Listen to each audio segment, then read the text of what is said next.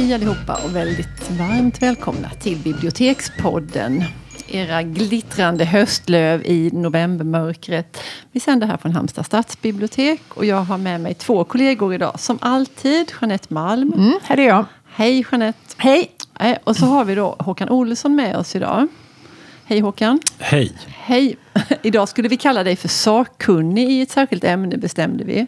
Vi hade några andra epitet men du tyckte de var för... Ja, de satte ribban för högt. De satte ribban Ja. för högt. Men sakkunnig är väl ändå en ganska... Sakkunnig kan jag leva med. Ja, det är bra. Ja, Jo. men vi har haft inne dig i några olika sammanhang. Bland annat Torgny Lindgren när han gick och dog så tråkigt. Eh, då pratade vi om hans författarskap. Sen redde du ut alla turerna i Svenska Akademin. Och eh, egentligen dags för en uppföljare där. För att turerna har ju faktiskt bara fortsatt. Definitivt och är synnerligen aktuella just dessa dagar. Då, Just nu. då den så kallade profilen eh, sitter inför skranket i hovrätten. Ja, Men vi kanske kan vänta tills det verkligen är Vi gör det. Vi gör slut. det. fast jag undrar om tar det slut? Nej, vi kanske En får ha en, en, ett, en uppföljande eh, podd. Vad var det vi skulle prata om idag egentligen då? Egentligen. Egentligen så var det Sara Stridsbergs fantastiska roman Kärlekens Antarktis. Ehm, ja, jag vet inte vilken ände ska vi börja i? Nej, men vi har ju läst den alla tre Mm. och vi är fullkomligt golvade. Och samtidigt måste vi säga att vi är väldigt, väldigt bittra och besvikna på Augustpris. Juryn som faktiskt förbegick den här boken och det är inget mindre än ett tjänstefel. Och jag och Håkan är nog mest upprörda. Ni är jätteupprörda. Vi är väldigt upprörda. Ja, och ibland när man... Eller hur Håkan? Ja. Visst är du upprörd? Jag är mycket, mycket, Säg att du är upprörd. Jag är mycket upprörd. Eh, och utan att peka finger på någon av de nominerade så Nej, men kan det man, konstatera, nej, man kan väl konstatera att, att flera rätt så givna namn har förbigåtts. Och det här namnet, alltså Sara Stridsberg, var väl kanske det mest givna. Det var ju till och med givet att hon skulle, Skulle få, få priset. priset. Så har många Att hon inte det, skulle ja. bli nominerad fanns inte i vår föreställningsvärld. Och yes, vi är ju inte ensamma om att tycka det här. Nej, det var många kommentarer i pressen kring att det Ja, hade man talar om en devalverat. devalvering Ja, av precis. Augustpriset. Men man undrar ju ändå varför. Hur de tänkte. Men, det, men någon, är det ingen av dem som har försvarat sig? Det kan ju inte ha varit så entydigt att alla... Nej, liksom de är deras- försvarat. De har, med, de har lite fult gjort det till ett påhopp på de eh, nominerade författarna. Mm, ja, men det var ju listigt. Eh, ja, och det handlar ju som sagt inte alls om det. Annars har inte jag läst någonting sånt.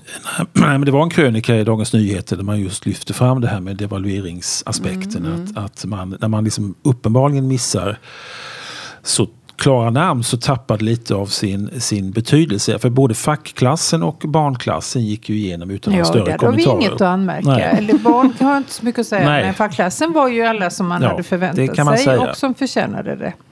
Och det är väl korrekt och inte fel att ge en, en, en debut en nominering. Det har ju skett förr. Det har ju även skett att debutböcker har vunnit. Det minns Jo. vi ju särskilt väl när Thomas Ja, Bannerhed med precis. Men det var ju en fulländad debut. Ja, och den debuten som, som, som vi talar om eh, just nu, vars författare... Eh, Det kan jag säga, för hon heter Smirnoff. ja, Det just tycker jag är det. lätt att komma ihåg av olika skäl. Ja, det är sant.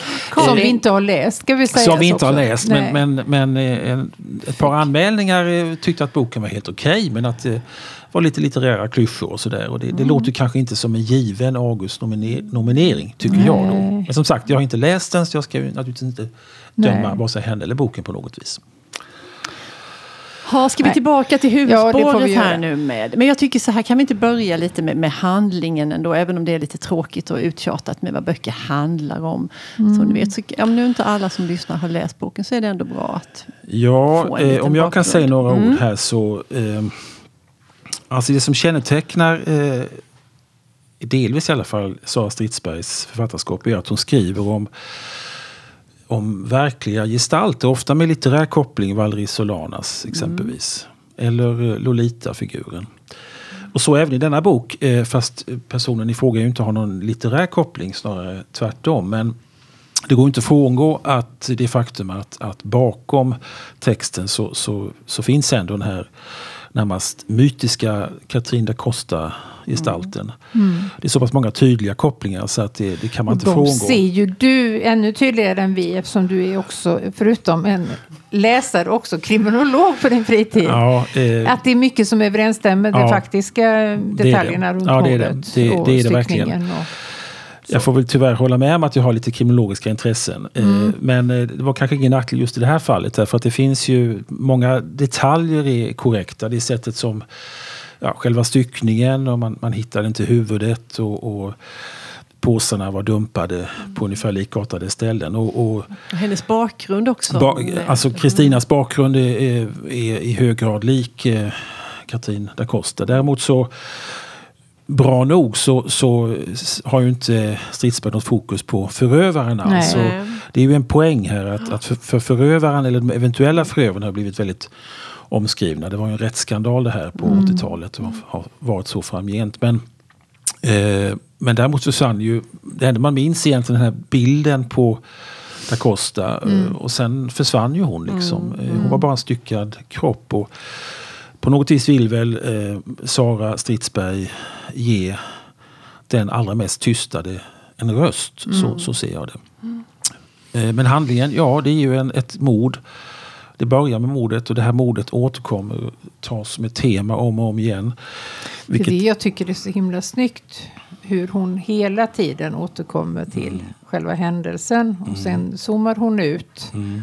och in igen. Alltså det är ett väldigt snyggt litterärt grepp. det är väldigt snyggt och, hon, och sen följer hon ju eh, eh, Kristina som är en allvetande berättare även efter sin död. Och man får hennes bakgrund, man får hennes barn och det är hjärtskärande saker. Men det känns ändå, den är så tung den här beskrivningen av, av själva dådet så man tänker så här att när den har återkommit ett antal gånger, nej nu, nu Jag klarar inte jag mer. klarar inte mer. Nej. Men lika fullt återkommer den och mejslas ut. Och det är klart att det är en central punkt i romanen. Eh, så att det handlar ju om, om eh, Kristinas liv kan man säga. Före och efter döden. Och det är ju ingen, liksom, det är ju ingen skrift i vrede så, för det tänkte jag väldigt mycket. Det hade det ju kunnat vara, man hade kunnat vinkla det på massa olika sätt. Men, men det är ju, alltså tonen är ju väldigt, det här kommer att hända. Och det finns ju flera fantastiska citat, men det är någonstans där när han binder för hennes mun. Och, och det gör ingenting för jag har inget att säga. Eh, Det här, det är en väldigt Hon är uppgiven, låter ju som ett fattigt ord i sammanhanget. Men, Jo, men det är nästan det, och det är nästan det mest eh, så att säga, provocerande i någon mening att, att det finns lägen där, där eh, huvudpersonen faktiskt väljer fallet. Och, Ja. väljer fallet före barnen och det är ju det mest tabubelagda. Man kan som Medea mörda sina barn men att, att liksom överge dem totalt för någonting annat. Därför att hon är uppgiven och hon har liksom hon vägrar, hon kan inte välja. Det är liksom en, en eh, som det var en recension i Dagens Nyheter, någon sorts angrepp också på boken då, angrepp på den här schablonen att vi kan välja alltid. Och det kan vi liksom inte, vissa kan Nej. inte välja. Nej. Nej. Nej. Men också överge hon barnen. Hon tror ju faktiskt att hon räddar dem genom att överge dem. Så att det är ju för deras, Ja, det är- deras skull. Det är det naturligtvis, men alltså en känsla av att, att ruset och den, den, den eh, kan man säga, glömska som ruset sker är så pass stark så att den, den är, är, kan vara viktigare än allt annat. Så att säga. Och detta är ju ingenting som Stridsberg moraliserar över. Nej. Nej, men hon vet också, huvudpersonen vet också att det finns liksom ingen hjälp att få. Det är väl också en avgörande skillnad. Ja. Det finns inget samhälle som rusar till eller att hon kan få stöttning eller tillräcklig hjälp eller någonting. Utan det är på någon mån förutbestämt. Ja, Och att han väljer henne som offer just Mm. för att hon är... Han ser det i henne. Mm. Har hon inte ett resonemang om det? Att hon blir utvald på grund Jo. av att Jo. hon... Jo, det, det tror jag. Och hon har liksom, för att tala med, med, med någon Tranströmer-dikt, så hon har liksom märket i pannan. Ja. Och det ser den här jägaren då väldigt tydligt. Och hon låter sig ju, ja villigt kan man inte säga, men hon låter sig föras med. Hon vet redan i färden ut att eh, det, detta, är, Detta kommer att hända. kommer hända. Ja. Alltså tematiskt så, så eller kompositionsmässigt är den ju väldigt, som du sa Elisabeth, väldigt eh, snyggt uppbyggd. Samtidigt kan man säga att den tematiskt, eller den, förlåt, kompositionsmässigt lättaste boken jämfört med exempelvis Drömfakulteten. Men tematiskt är det den tyngsta. Eh, Den är lättare men tyngre på samma gång. Eh, och nästan smärtsammast att läsa faktiskt av hennes, detta är ju hennes femte roman. Och efter fem romaner och ett antal pjäser så är han ju kanske vår just nu mest betydande prosaförfattare faktiskt. Ehm. Så att, eh, men, men jag har, jag har ju alltid lite såna anmärkningar. Det måste man Ja, ha. men det är bra. Ja, Eh, Och det är, ingen, ingen, eh, det är all- alls ingen tung anmärkning, men jag vill alltid problematisera. Och det, jag kan eh, finna lite sådär... Det jag måste ändå ta upp en sak, det är att, att hon, eftersom hon skriver så otroligt vackert, även om de mest svåra saker, så, så kan det finnas en risk för att man liksom estetiserar döden. Eh, och jag tänker på, ni vet, den här litteraturteoretikern Adorno som sa efter, efter förintelsen att man kan inte skriva poesi efter Auschwitz. Vilket man förvisso kunde. Eh, och han pekar liksom ändå på ett problem alltså. Därför att, att eh, det blir någon sorts eh, skönhet i allt det förfärliga. Jag säger inte att det är något fel men det är Men ändå... hon väjer ju inte för det fula. Hon beskriver ju liksom Det avföringen är som rinner ut efter benen. Ja, det, är det är ju, det är ju ingen vacker bild. Nej, bilden är inte vacker men ett sätt att uttrycka det är, är vackert. Eh, men vad hade varit lösningen på detta då? Det finns ju ingen. Hon kan Nej. inte skriva sämre. Nej, det kan hon Nej. inte naturligtvis. Man, kan ju, man skulle kunna...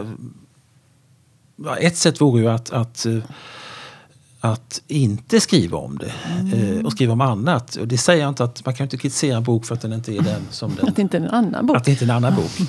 Men man kan problematisera eh, utan att det för den skulle är någon, någon kritik. Eh, I någon recension, så minns jag inte vilken, så eh, lyfter recensenten fram att, eh, att eh, Stridsberg har liksom en, en dragning åt det sentimentala. Dragning åt, inte, inte det sentimentala, men att det finns en sån dragning.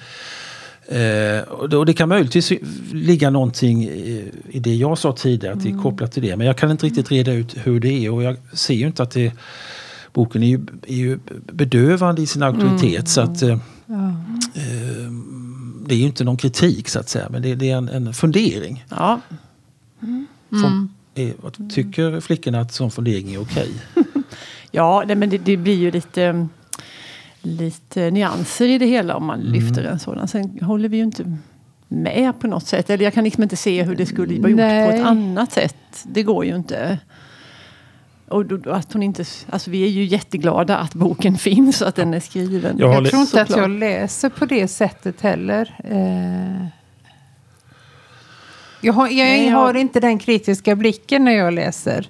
Jo men det tror jag du har. Ja, vi- beror på. Men jag menar om en bok fångar mig så fullständigt som den här gör och det faktiskt gör ont i hela mig, både fysiskt nästan och Ja. psykiskt, att läsa den så sitter inte jag och tänker ja men ändå det här kunde varit lite bättre. Utan Men det jag, kanske man kan göra. Fast inte den här gången gjorde inte Nej. jag det. Absolut inte. eh, för det var en sån total liksom, känslomässig upplevelse. Eh, Men jag tycker som verkligen påverkade mig väldigt. Alltså jag brukar inte bli liksom tagen på det. Alltså det kan man bli. Men man, och så kan man ändå tänka att vilket fantastiskt språk. Och så kan man känna en viss liksom, lycka eller någon eufori för att det är så otroligt. Någonting är så himla välskrivet. Så det kan liksom kompensera om, om det hem, man handlar om fruktansvärda saker. Men, men den här blev jag, så, jag blev riktigt påverkad av den och fick Ja. lägga den ifrån mig. Och det vet jag inte när det har hänt. Det har inte hänt på Nej men Nästan inte i precis, man, vuxen man, man var tvungen att göra det eh, för att smälta och bearbeta och sen ta sig an boken igen. Och det, Att den gick en på djupet så. Ja. Tycker jag. Jo, men det håller jag med om. Alltså, den funkade både som en, om man kan använda något eh, slitna uttrycket, bladvändare. Det, det är ju så långt ifrån en traditionell bladvändare det kan vara. Men det var ändå oerhört svårt att lägga ifrån sig den. Ändå var man tvungen att göra det. Därför att man kunde inte ta hur många eh, beskrivningar av, av det förfärliga på en och samma gång. Liksom. Så att, eh, men jag vill, också, jag vill gärna lyfta fram eh, hur konsekvent eh, Sara Stridsberg är. Därför att det som kännetecknar hennes böcker, möjligtvis med undantag för debutboken Happy Sally, är ju att det handlar om utsatthet. Det handlar om att ge röst åt människor som inte har någon röst eller som har blivit fråntagen sin röst eller har någon som har fått sin röst feltolkad. Och det handlar om kvinnlig utsatthet rakt igenom. Det kan vara en superintellektuell som Valerie Solanas men hon befinner sig också i ett bottenläge. Eh, Är också prostituerad tillfälligtvis i alla fall. Eh, Det finns en likhet mellan mellan Kristina och eh,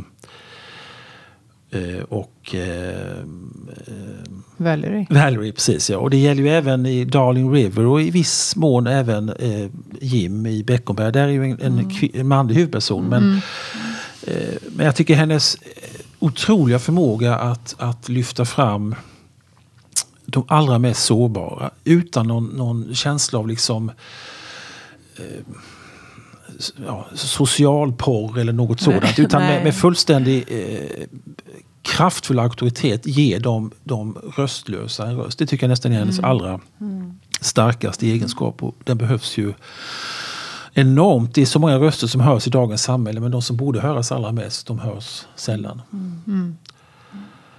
Men vad har ni mer? Är det någonting som liksom fastnat sådär i den här boken som ni har mer, mer än någonting annat efteråt? Ja, man skulle kunna citera här men jag, jag tycker att, att det, det är den sammanlagda tyngden av texten och eh, eh, att man att de faktiskt, för det är rätt vågat ge sig på Katarina Costa-saken. Är man i vår ålder så har vi alla eh, massor med bilder av de här märkliga rättsturerna med ni vet obducenten och allmänläkaren som enligt min uppfattning med all säkerhet blev utsatta för ett justitiemord.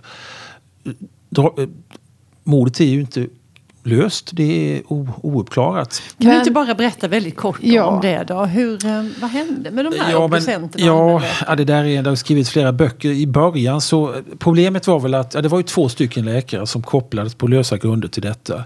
Du menar att de inte alls är skyldiga? Nej, jag eller? tror inte de är skyldiga. Möjligtvis kan den här obducenten vara skyldig till annat. Hans, eh, hans tidigare fru dog under mycket mystiska omständigheter. Ett självmord som, som man kan ställa frågor inför, kanske.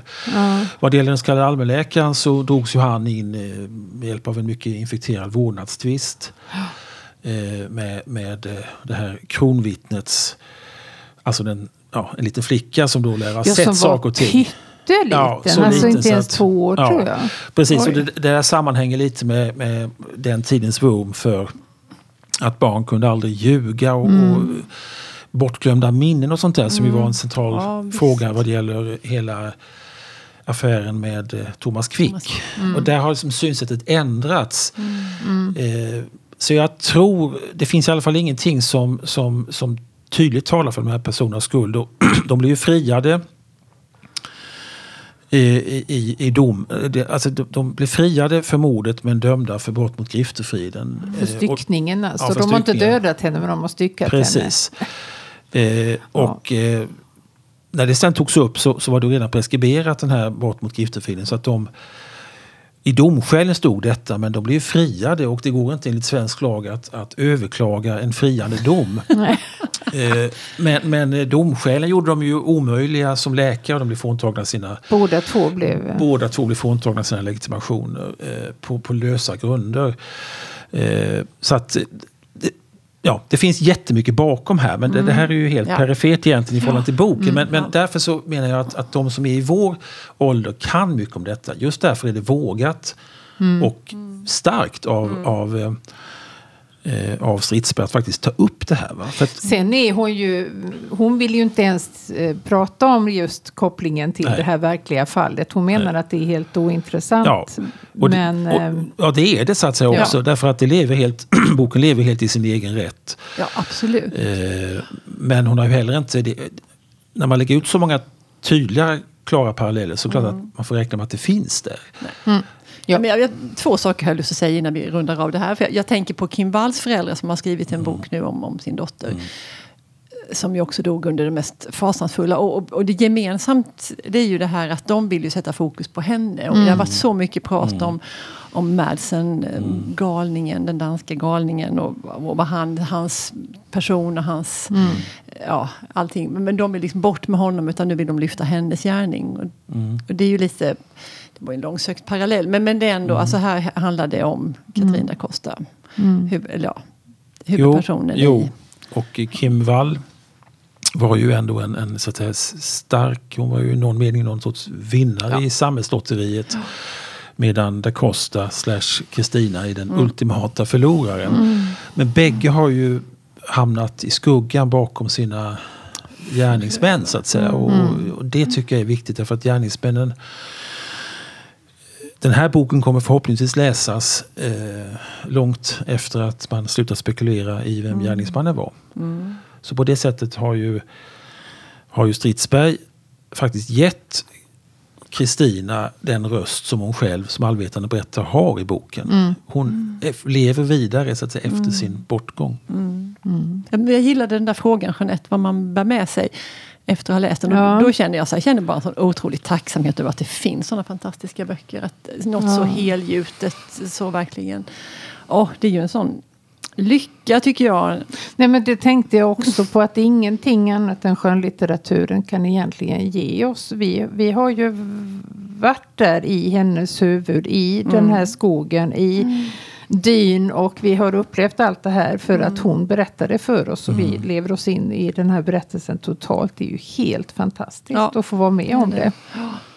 Vi kan väl kanske säga så här att vi tre har väl redan bestämt vilken som vinner Augustpriset. Ja, I den skönlitterära klassen. Ja, det är klart. Det är färdigt. Ja. Hälsningar från Halmstad stadsbibliotek. Ja, Case closed.